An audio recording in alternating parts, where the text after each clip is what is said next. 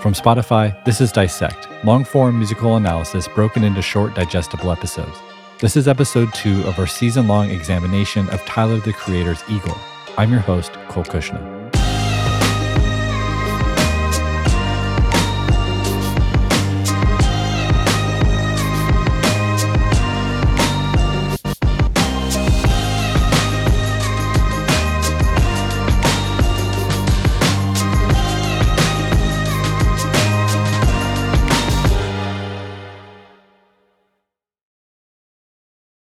Last time on Dissect, we analyzed Igor's opening track, Igor's Theme. There we discussed the track's nuanced production and its deliberate fusion of both the beautiful and the ugly, from the rich, harmonious piano chords to the rough, grimy synthesizer. This dichotomy helps set the stage for the album's main character, Igor, who will fluidly exhibit both qualities, from heartfelt vulnerability to maniacal aggression. While Igor's theme is primarily instrumental, the few lyrical fragments we did hear perfectly set up and foreshadow the album's upcoming narrative. Riding around and running established the central motif of movement. Heaven suggested an ethereal destination or reward. He's coming foreshadowed the entrance of the story's protagonist. Got my eyes open previewed Tyler's awakening to the fact that he'll need to move on. And Igor, of course, formally introduced us to the album's main character. Igor's theme then ended with a bang. We heard a climactic, primal scream from Igor himself, which is followed by a brief outro that blends perfectly with the start of Igor's second track, the subject of our episode today Earfquake.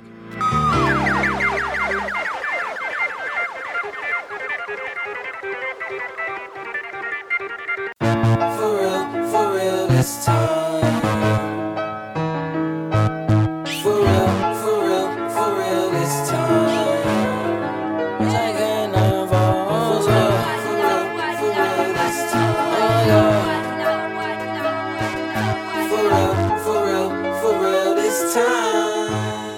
Earfquake was written and produced by Tyler Okonma, with a guest verse by Playboi Carti and background vocals by Charlie Wilson and Jesse Wilson. Now, before we get into Earfquake proper, we have to acknowledge just how Tyler composed the transition from Igor's theme into Earfquake, as it's yet another display of his nuanced, intentional approach to production and creating a cohesive body of work. The reason why the two songs blend together so smoothly is due to Tyler's strategic use of chords. Igor's theme ends on a G minor 6 chord played through a rapidly arpeggiated synthesizer, where the notes in the chord are played individually. This chord contains a G, a B flat, a D, and an F. Now, the first chord we hear on Earfquake is a B flat major 7 chord. Three of the four notes in this chord are also contained in the chord that ends Igor's theme. Here's the two chords back to back. Because these two chords share three notes in common, the change between the two is subtle, which is why the transition between Igor's theme and Earfquake is so incredibly smooth. For real, for real this time.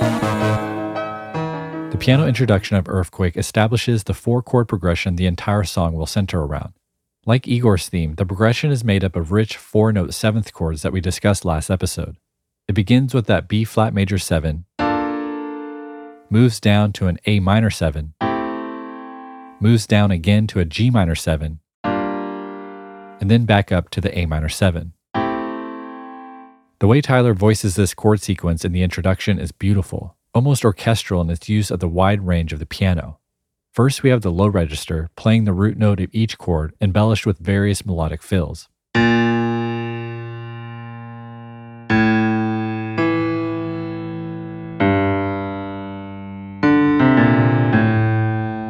Next, we have the middle register, which mostly plays simple two note oscillations.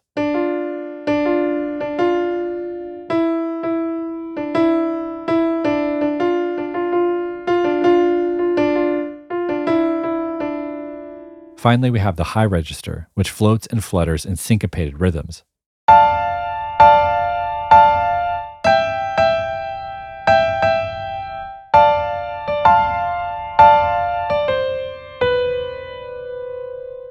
Now let's hear all three registers simultaneously.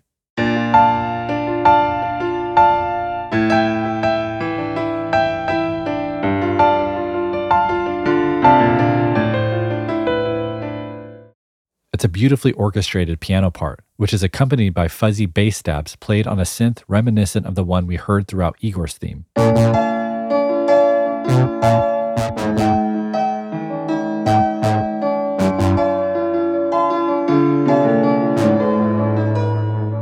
Combination of a distorted synth with the harmonious piano sequence helps continue to develop the beautiful and ugly dichotomy central to Igor while also creating sonic continuity between the tracks. Over this introduction, Tyler sings the phrase, for real this time, with extra repetitions of for real, as if he's setting the stage for something meaningful. In terms of the album's narrative and Tyler's love interest, the phrase seems to imply his feelings of love are true, they're real, that he's committed to this person from the start. For Real This Time might also be self referential, a cheeky nod to the fact that Earfquake is the first real song on the album, as Igor's theme is mostly instrumental, and therefore might be classified as an extended introduction. As the part repeats, Playboi Carti sings, Bitch, I Cannot Fall, lowering his register as he drags out the fall before curtly saying what seems to be short, as in, I cannot fall short. His vocal texture here foreshadows his upcoming verse nicely, and continues Tyler's noticeable use of layered dynamic vocals throughout Igor.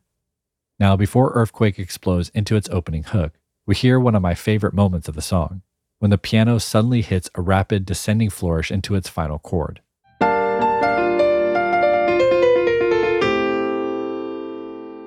The irony of a descending or falling piano run right after Carti sings Bitch I Cannot Fall makes for a perfect segue into the chorus, which expresses a feeling of love so intense that it completely destroys everything we thought we knew about ourselves. For real, for real, for real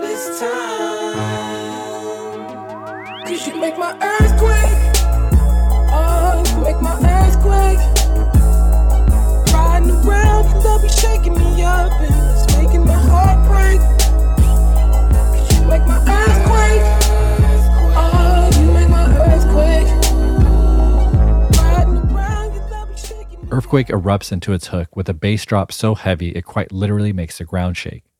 This is caused by the track's 808s, which are sub bass percussion sounds that dominate the lower frequencies.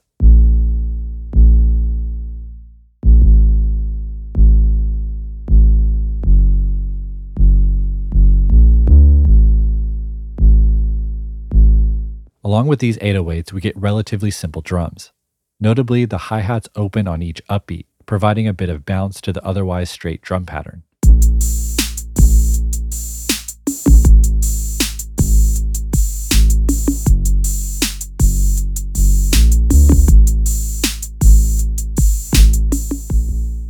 The harmony of the hook comes from a synthesizer playing the same chord sequence the piano did during the introduction, only now the chords are simplified without rhythmic variation.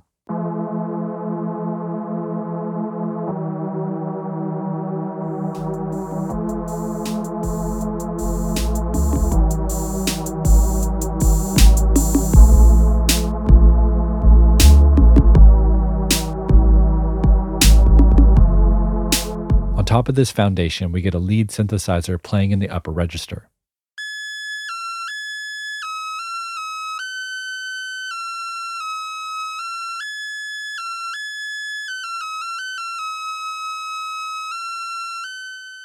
Finally, the last texture is a choppy staccato synthesizer playing a counter melody.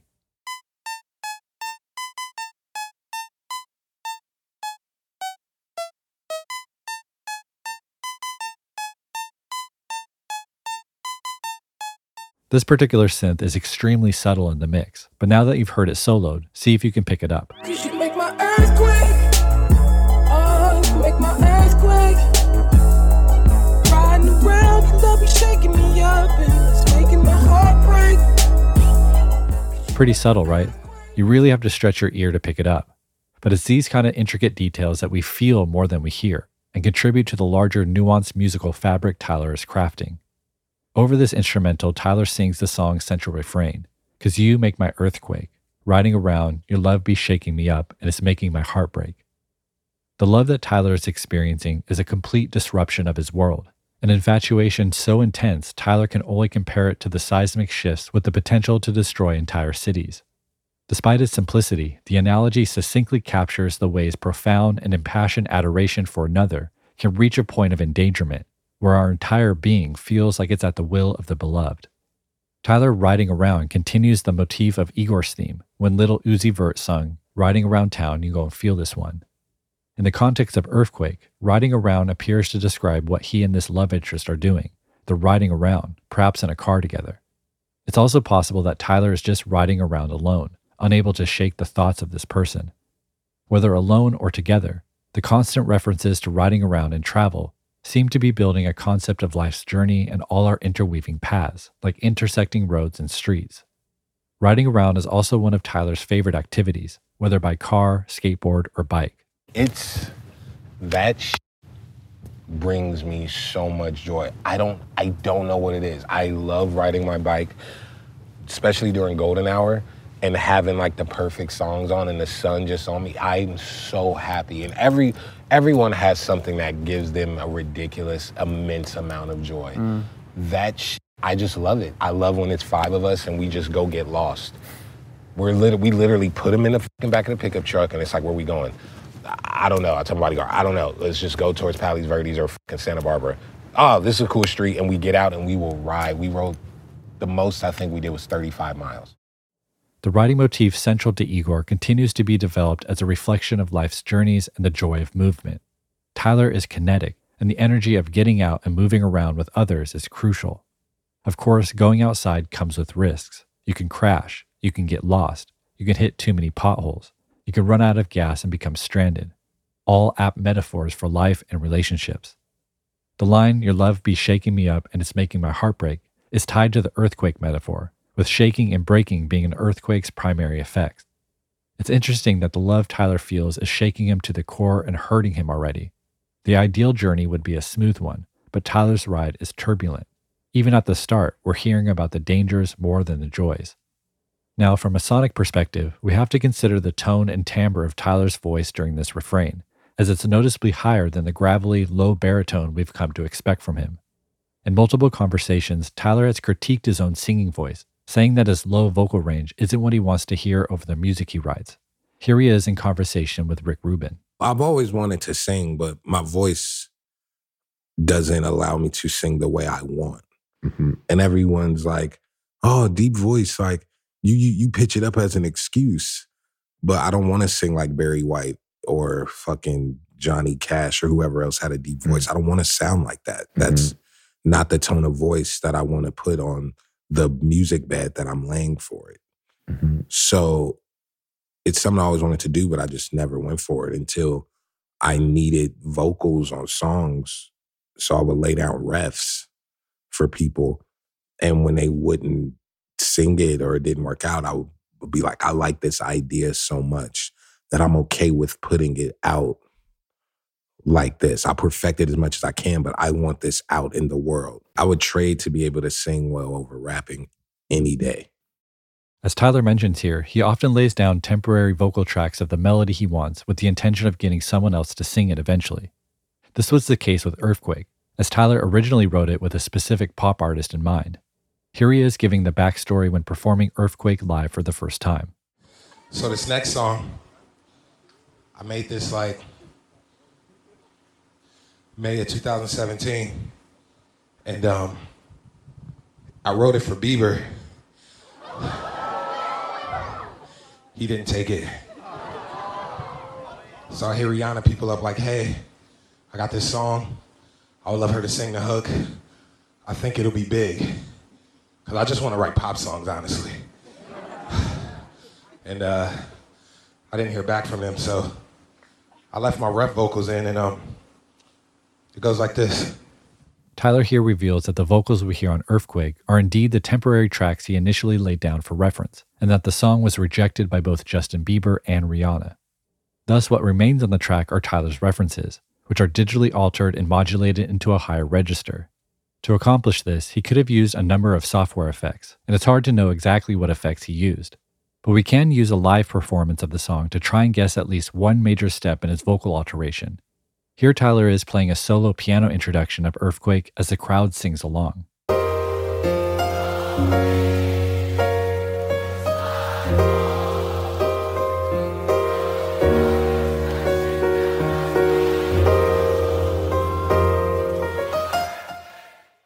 Now, the interesting detail here is that Tyler is playing the song in a different key, a key that is four steps lower than the key that's heard on the album.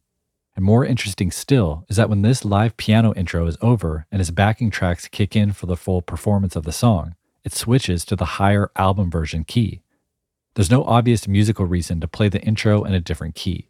And my guess is that Tyler wrote and recorded the song in the lower key, sung his reference vocals in this lower key as it suits his natural low voice better, and then mechanically pitched up the entire track to the key we hear in the final version. And when he went to play the piano intro live, he never learned the piano part in the new key and just played the original one he wrote it in. This theory would explain why his voice sounds slightly chipmunk like on the album version. Since pitching your voice up naturally creates this effect. Now, regardless of the specific way Tyler altered his voice, the end result is that his voice is heard in a higher register, one that he felt conveyed the idea accurately enough, bringing it out of quote unquote monster territory. Honestly, I think I ruin songs. I hate my voice. I think I'm a fucking ridiculously talented producer and have really, really, really good ideas. That's all kinds of messed up though, because um, you are widely regarded as having one of the best tones and the best, most recognizable voices in modern music. yeah, that's cute and shit. But when you want to write singy songs like Stevie Wonder, Yeah. and you can't because your voice is holding you back and you sound like a monster all the fucking time. and because of that, people only want to hear you rap. Yeah. But it's like, I'm not even that good at that, but I'm ridiculously good at that. You start hating it more. Mm. And I know my voice is sick as f- but it's like, all right, like I've rapped. Let me let me show y'all what else I could do. Like I could hit free throws, but I could also like do cool dribbles. Yeah, yeah. We can hear Tyler's eagerness to prove himself, for others to recognize him as something more than a rapper with a monster voice, but rather an elite artist whose greatest asset is his creative vision and his ability to execute great ideas. It recalls our discussion of the Igor character in our last episode, how it might stem from Tyler always feeling like, in his own words, a stepchild. Evidenced by its creation process, Earfquake is coming to stand in as a perfect representation of Tyler going through this feeling. There's the love interest whose presence or absence fills him with anxiety and makes him feel dependent.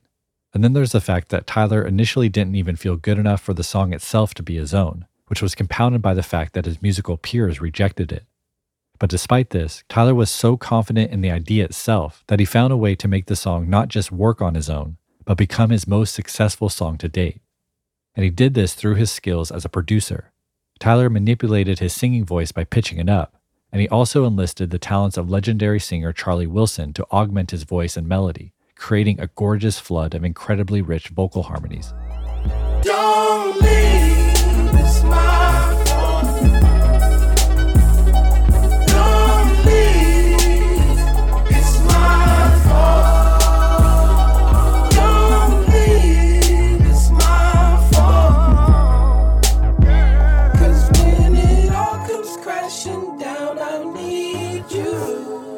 Along with the thick vocal harmonies, Tyler beefs up the production elements here by adding a rapid arpeggiated synth accenting the song's main chord progression.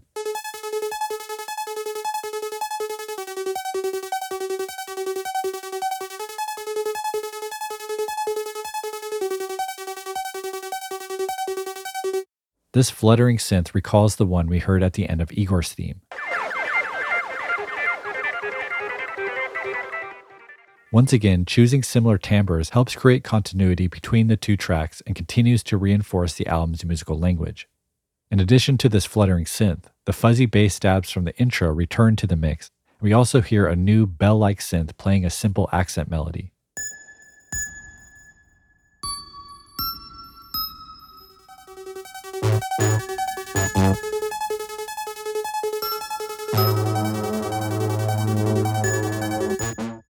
Over these new production elements, Tyler and Charlie Wilson sing the refrain, Don't leave, it's my fault, because when it all comes crashing down, I'll need you. Tyler is begging for his love interest to stay, afraid of being alone, afraid of what's to come, and feeling dependent on this other person for safety. Now, luckily for us, Tyler himself broke down the central wordplay of these lines in conversation with Rick Rubin. Was lyric related something that was just going on in that moment? Or, It was an earthquake. oh, really? Corny enough, it was an earthquake. Ah. And I was like, damn, I like earthquake. Earthquake. And I was like, oh, I say that with an F and a Q instead of the TH and the Q. Yeah. Instead of earthquake, I say earthquake. So I was like, ah. And then I just start singing that. and you make my earthquake. Don't leave, it's my fault because of the fault line that earthquakes are on. Ah. So yeah. As Tyler explains, my fault plays off the central earthquake metaphor as he conflates the responsibility of the seismic effect of this love. On one hand, the lover makes his earthquake, but Tyler seems to be blaming himself, saying that it's his fault lines or his foundation that causes the ruptures. It seems Tyler's desire to make the love connection work is so strong that he'll immediately put himself down if things go awry, taking the blame in order to keep this person around. Tyler's explanation for his plea of don't leave comes in the following line because when it all comes crashing down, I'll need you. It displays the seismic proportions of this love, as Tyler fears the worst case scenario, both in the world and this relationship, and feels dependent. This fear of someone leaving will become a motif on the album, as Earfquake isn't the only time Tyler will say don't leave on Igor. Jesus Christ, nigga, get a hold of yourself. Well, there's some abandonment issues on this record if you go on the No, lyrics alone. No, definitely. And yeah, I think I say don't leave Like a lot. on the album. It's it's Earfquake, it's on Yeah. the Magic Wand, it's Yeah. on uh Gone Gone in the verse. Yeah. It's uh, like it's a lot of stuff that just keeps popping up and stuff. And I think that's why a lot of people are gravitating to it because it is a complete idea. Mm. It's oh that red shirt just isn't red. It was also worn over there and Does it surprise you when you when you when you start taking a look at the body of work and you start to collect the moments that you feel are going to give it a cohesive feeling, and you're like, Shit, that keeps coming up a lot. Does that surprise even you? Yeah, but again, it's just being honest and just putting this. Like this is the first album where I uh, I, I didn't want to be cool. Yeah. I wasn't trying to be cool. It's no who that boy is. Yeah. it's no swag. It's just this There. there. Yeah. And it may seem repetitive, but that's kind of what life. Everyone wakes up in the morning and brush their goddamn Absolutely, teeth. Some people, but like. I don't care how confident a, a picture you present of yourself or how much you think you have it under control. Everyone is terrified of abandonment. Everyone's terrified of being left alone. And those experiences you have, whether you're a kid or a grown up, they stay with you. I think those are some of the most present experiences of your life is when people walk out. Yeah, and then even and if it's not even that, it's always something. It's sh- it's crazy. Things really point back to your childhood, and again, I didn't have a pet, so okay, it could this car could blow up. I'll get another one. It's because I did. I don't have to take care of. You know what I mean? Yeah. It's always little shit like that. So definitely, I don't know what that is for me, but I'll probably figure it out in like two years. Tyler confirms that fear of abandonment is a concern on the album, and then later states that many of the issues in our lives are things that stem from our childhood. Now, we're going to try our best to avoid playing armchair psychologist, but it seems one of the first things a psychiatrist might ask a person with a fear of a male figure abandoning them is about their father, especially from someone who believes many of our issues stem from childhood. In his music and interviews, particularly early in his career, Tyler often addressed his absent father, and his thoughts on his father over the years have oscillated between disappointment and apathy. For instance, in 2011, Tyler said, quote, I don't trust anybody, even my close, close, close best friends who I'd take a bullet for. There's things I don't talk to them about. So I have to make these songs just to get shit out, just to say it. Shit I don't talk about, not having a dad. I lied to all my friends, like, oh, my dad got work and shit. Shit like that just means shit to me. Just being around all my friends and they got fucking dads, and I'm looking at my mom like, why don't I have one? It sucks being like 18 years old, living at my grandma's house, fucking stealing from cars and going to the pawn shop just to go to McDonald's and have something to eat. That shit is real, unquote. Well, this is a heartbreaking quote. Three years later, Tyler would have this to say about his father. Are you That's mad at him way that he long- desert the family? Nah, dude, I'm stoked. I think if I had a die, if I had a, I think if I had a dad, I would have went the normal college route and like like a lot of other people. So you're not angry at? I'm so stoked my life panned out how it was. I just decided to rap about it to seem like I'm sad. But Would you I'm like to be with him? Would you like to meet him? Um, I mean, one day, I guess. I don't really think. I think. mean, he must it. know all about you. Yeah, I don't really care. Like, I'm fine. Not Uh, even being passive aggressive right now. I really don't care. It's contrasting statements like the two we just observed that make it hard to pin down exactly how Tyler might feel about his father, and whether or not his fear of abandonment stems from this aspect of his childhood. But it is something to keep in mind as we continue our examination of Igor's narrative and Tyler's evolving relationship with masculinity. Now, after a repetition of the chorus, Earfquake breaks down to solo piano, and Playboi Carti emerges to deliver a guest verse. We'll dissect that verse and the rest of Earfquake right after the break. Welcome back to Dissect. Before the break, we heard Tyler express a fear of abandonment as he imagined a worst case scenario in both the world and the relationship central to Earfquake and the album more generally. Now we reach the moment you've all been waiting for, when I'm forced or lucky enough to dissect a verse from King Vamp himself, Playboi Carti. No. Huh. Think like fuck my lord, huh. them might call my lord. Huh. Love gon' set me up, huh. bitch don't set me up. Huh. That don't retaliate, yo. Slide, he ride like the car, huh. and she wicked, huh. yeah, like Wolf Vicky, huh. yeah. Oh my God, huh. oh me damn not titty, huh. yeah. Slow it down. Slow it down. Production wise, this section of the song returns to the textures of the introduction, with piano taking the lead, embellished with various synth textures. In conversation with Rick Rubin, Tyler revealed how he originally planned to keep this part instrumental. Yeah, I made the skeleton of the beat. And while I let it play, I paced in my room and kind of came up with that. And was like, damn, that's all I'm gonna say is you make my earthquake. Don't leave, it's my fault. That that was it. And then in the middle, it was a piano solo. But then I added Carti on it because I just love his voice. As he states here, Tyler was drawn to the sound of Carti's voice, and thus Carti's feature seems to be used more as an additional instrument and texture, perhaps more than what he was going to bring to the song lyrically. Generally speaking, the collaboration between Tyler and Carti makes a lot of sense, and from Carti's perspective, might even appear to be years in the making, as Carti was a big fan of Odd Future from the early days. It's easy to find old Carti tweets about the group, such as one from April 2011, when he said, quote, Jasper best rapper out of Odd Future, hashtag just saying. Also, when talking to Yo Phillips about his work, Carti said, quote, I was listening to Tyler's Goblin while I was making Whole Lotta Red. I was listening to a lot of crazy shit, evil shit. I just thought they were psyched out. I just wanted to psych out with them. That's me. Everybody go right, I go left, unquote. When talking about his appreciation of MF Doom, Carti credited Tyler saying, quote, Remember, I was a big Tyler the Creator and ASAP Rocky fan. Tyler always quoted Doom. You can hear it in the raps, unquote. On the other hand, Tyler has been a champion of Carti's music for years. In 2018, Tyler rapped over the beat for Carti's song RIP for a Lucy called Tiptoe. Ayo, I tip, tip, tip, tip, toeing this bitch. Everybody got opinions, everybody got tips to them Twitter finger niggas, they get kept to my dick. I tip, Later in 2018, Tyler tweeted about RIP saying, quote, When Carti says, bought a crib for my mama off that mumbling shit, my eyes water up every time. It's beautiful. That's black excellence, unquote. And it's clear this idea continues to mean a lot to Tyler, as he used the quote to start a moving speech he gave when accepting the Cultural Influence Award at the 2021 BET Awards. Playboi Carti has a line where he says, uh, bought my mom a house off this mumbling shit. And I always get like teared up when he says that, because like this thing that's a hobby or a pastime or a passion for us, a lot of people in here, that shit kept us out of trouble. And it allowed us to change our family lives, our friends' lives, our lives. With Tyler and Carti's mutual admiration established, it's time to dive into Carti's mumbling shit on Earfquake.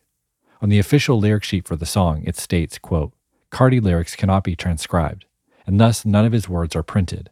It's a fair point, but he is saying something. We're going to do our best to transcribe it ourselves. He begins the verse rapping, We ain't got a ball, D Rose. I don't give a fuck about none. The reference to NBA star Derrick Rose, who won the MVP award in 2011, appears to cite Rose's notorious injury struggles that prevented him from playing. Thus, we get the line, ain't got a ball. Despite not playing consistently for years, Rose's early success led to brand deals and contracts that made him quite a lot of money, so he balled without playing ball. Rose not playing might also be Carti's concept here, a declaration of serious intent that Carti is not here to play. Carti's no fucks given attitude leads him to say, breathing like fuck my lungs, as if he's going so hard he might wear out his bodily functions. This also might remind us of Tyler's asthma and the spirit of cursing lungs for making breathing a difficult task. As we noted last episode, breathing is a motif on Igor, related to the concept of running. Carti then raps, just might call my lawyer, plug gon' set me up, bitch don't set me up. These lines appear to mimic Tyler's paranoia in the song, fearing a worst case scenario with his drug dealer and calling his lawyer preemptively. Then things get a little more interesting as Carti raps, I'm with Tyler, he ride like the car. Carti here effectively adds to the riding motif we've heard both on Earfquake and Igor's theme. Perhaps this is a simple nod to the hook, where Tyler sings, Riding around, your love is shaking me up. Tyler riding like the car could also be Carti describing Tyler as a ride or die. There's even a possible sexual innuendo with the line, he ride like the car, and it's here that we might begin wondering if Carti is meant to be playing a character in his verse, specifically playing the part of Tyler's male love interest, as if he's the one in the car riding around with him. Given Igor's concept, different voices assuming different roles isn't out of the question and works cohesively with Tyler's constant character creation. Also, if we pay close attention to Tyler's rendition of the chorus immediately before this verse, he actually makes an interesting alteration. Instead of riding around, your love be shaking me up, Tyler sings, riding around, you're telling me something. That something, the vague unknown, feels like a perfect description of Carti's lyrics. Carti is saying something, and Tyler isn't quite sure what. We'll actually come to see this idea reinforced further in Tyler's own verse. While this theory is obviously speculative, it's at least worth exploring as a possibility as we continue discussing the remainder of Carti's verse. He continues by rapping, and she wicked like Whoa Vicky. Carti here is likely referencing Victoria Waldrip's social media persona, Whoa Vicky, who in 2017 was infamous on the internet for scandalous or controversial activities. With this in mind, the lady attached to Carti is tricky or conniving. Carti then raps, Oh my god, hold up, these diamonds not Tiffany. So in love, I've been so in love. The diamond line is a lyric Carti has used before on the Lucy Green and Purple with Travis Scott, as he boasts that his diamond is of higher quality than would be offered by Tiffany and Company. Going from the mention of Vicky to diamonds and love insinuates a romantic connection between Carti and this woman, especially with the diamond symbolism of commitment and marriage. Simultaneously, we sense a slight amount of trepidation in Carti saying, hold up, and calling the woman wicked. If analyzed as if Carti is in fact playing the male love interest, these lines quite literally lay out the love triangle central to Igor's narrative, where Tyler loves a man who wavers between him and a woman. Here at the end of his verse, Carti is caught in the middle. Even the line so in love is repeated twice, as if related to two situationships between Tyler and this wicked Vicky. And while very likely just a coincidence, we have to note that Carti's verse begins at the exact middle point of the song, a serendipitous footnote if Carti is indeed meant to portray the man caught in the middle. Now, as Earfquake continues, we hear one of Tyler's favorite moments on the entire album. On July 2nd, 2019, he tweeted, quote, 213 on Earfquake sounds like a cloud melting, beautiful harmonies, unquote. Here's the exact moment Tyler is talking about.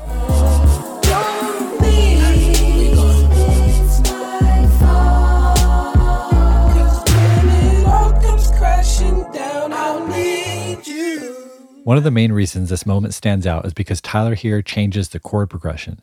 The entire song up until this moment and after this moment uses the same four chord progression we covered at the top of the episode.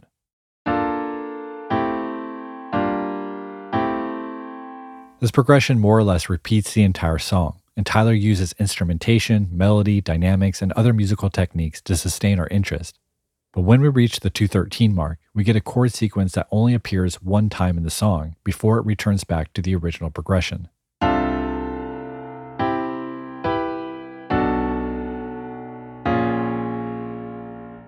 The majority of the chords here are what are called borrowed chords, which means they are chords that don't belong to the key signature the song is in. When you write a song in a certain key, there's a specific set of standardized chords that belong to that key. The main four chord sequence heard throughout Earfquake uses chords within this standardized set. And so when we reach this moment that uses chords outside these standardized chords, it surprises our ears in a gratifying way. It's like all of a sudden introducing a brand new color. Also, if we hone in on the bass during this section, we find a cool instance of what's called text painting, which is when the music resembles the words being sung. Here's a reduction of the bass line we hear during this part.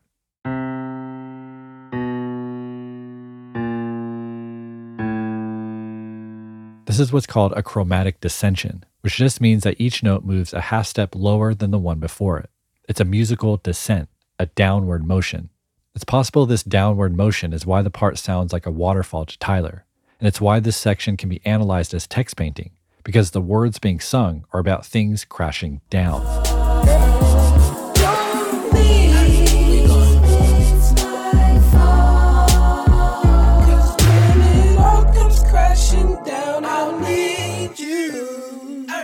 I think it's important to note that given how beautiful this section is, most artists would make it a recurring part of the song.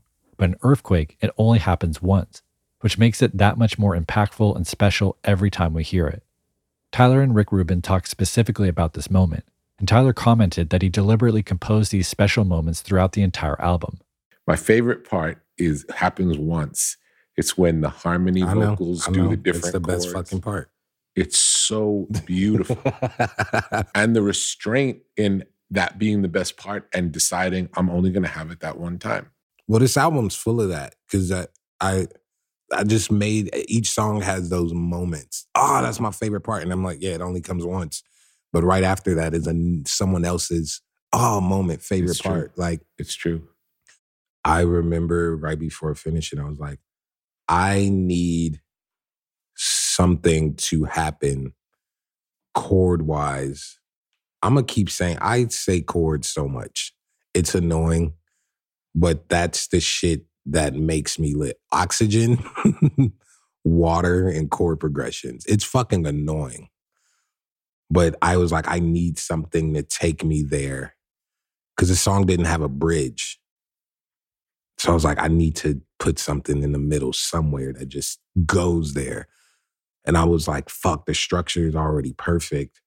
Maybe I could take one of those leaves and just fuck it up real quick. And that's literally what I did. Wow. And I, yeah, that's how it happened. It's the song on the piano is easy, but I was just like, I'm gonna add four chords that just feels like a waterfall and then ramp it back to the original progression.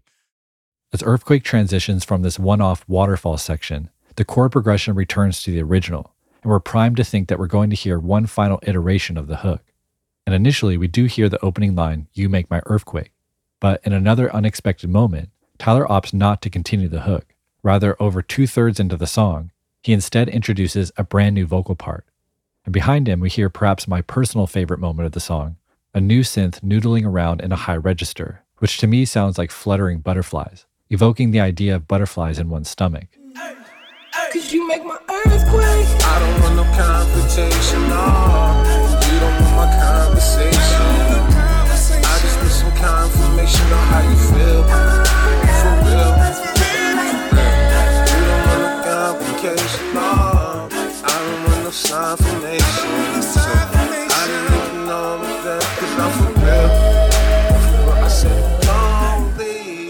Tyler here sings in what appears to be his natural voice, contrasting with his pitched up vocals we hear on the majority of the track. It lends vulnerability to the part as he pleads, I don't want no confrontation, no, and you don't want my conversation. I just need some confirmation on how you feel, for real. In just three lines, we get a pretty vivid look into the dynamic of this relationship. Tyler is trepid, walking on eggshells, not wanting to cause trouble or annoy this person, perhaps scared that any confrontation will make them leave, which we know is Tyler's primary fear on this song. Still, he needs to know whether his affection is mutual. He needs confirmation, yet the love interest is seemingly disinterested, not wanting to formalize their feelings and perhaps showing irritation anytime Tyler brings it up in conversation. It's even possible that Tyler's plea of don't leave in the hook is a direct result of the love interest's reaction to his inquiry about their feelings. Instead of voicing its own frustration with the situation, the pleading tone of Tyler's delivery for this entire song shows him depleted by the male figure's inability to be clear in his communication.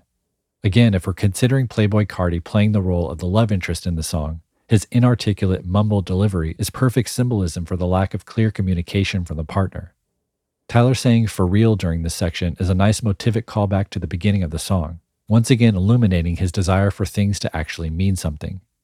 Tyler then continues pleading, I don't want no complication. No, I don't want no side information. The complication here seems to be the guy not wanting any relationship with Tyler to complicate his relationship with the woman. Or perhaps it's the guy doesn't want that woman to complicate things between him and Tyler. This ambiguity leads to Tyler's distress, and he doesn't want to hear anything through the grapevine, no side information. Tyler then concludes the section by singing, I just need to know what's happening, because I'm for real, for real. Once again, Tyler emphasizes his readiness for something real in this relationship.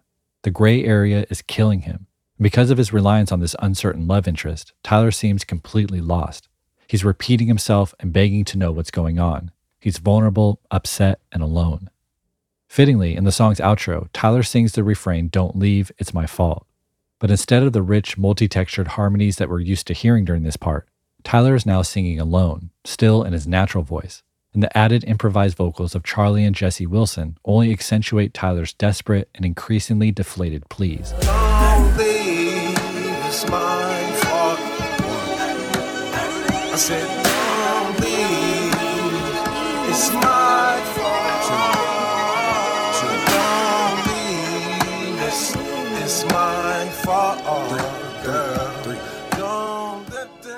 This outro evokes an emotional crumbling as everything has come falling down. We hear a string section playing the chords, adding cinematic drama to the moment as Tyler defeatedly repeats the refrain. Musically, this outro is certainly in the running for one of the most gorgeous musical moments Tyler has ever composed, even making an impression on legendary audio engineer Neal Pogue, who mixed Igor. Here he is talking about the outro with Insider. That part always captured me when it was out and everything's happening during that moment. To have that chord progression and that synth, synth line going through it and the melody of the background vocals, I was like, wow. To me, that's one of the most amazing things he's ever done.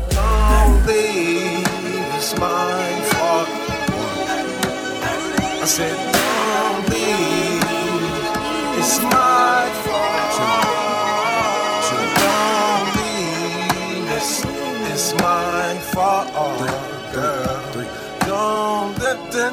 da, da, da, da, I'll need. Conclusions. For real, for real this time. For real, for real. During a panel conversation for Converse, Tyler revealed that Earfquake actually began as a writing exercise. And then I was like reteaching myself how to write songs. So I was like, all right, I'm gonna write a song with 25 words or less. So that's how Earfquake came about. And I was like, I wanna make a simple beat, like no crazy drums and ah, bridges everywhere. Like, let me make something super simple. So that's why Earfquake came. While the initial idea was grounded in simplicity, the end result of Earfquake is far from basic. As we discussed throughout this episode, the song is full of nuanced and tasteful musical details that embellish its basic framework, in the same way a common meal can be elevated by the perfect ingredients and inventive additions. And despite the limited amount of words sung, Tyler's able to succinctly capture the emotional turmoil of infatuation disparity, that all consuming, ground shaking feeling of adoration and desire for a person complicated by the dread of insecurity of that person perhaps not feeling the same. And things are only made worse by the unknowing, by the fact they just won't fucking say either way. This is where we meet Tyler on the album, made vulnerable, subservient, and anxious by his infatuation with a man, and held emotionally hostage by their cold, Carti like indifference. Yet there's immense beauty in Tyler's honest desperation, as he's so totally consumed by love that he's willing to surrender his cool, shelf his ego, and express exactly how he feels despite how vulnerable it leaves him, despite the potential embarrassment of rejection. The track's central earthquake metaphor offers an existential dimension to this dynamic. An earthquake tears down what we have tried to build up, a reminder that the threat of destruction is omnipresent, and that all we tried to build will crumble with time. In the time we do have, we hear in Tyler a desire not to waste it in uncertainty. Expressing how he feels when he feels it, there's an urgency in his desire to develop this love and all its transcendent potential, so that when eventually, inevitably, it all does come crashing down, they can ride to the end together.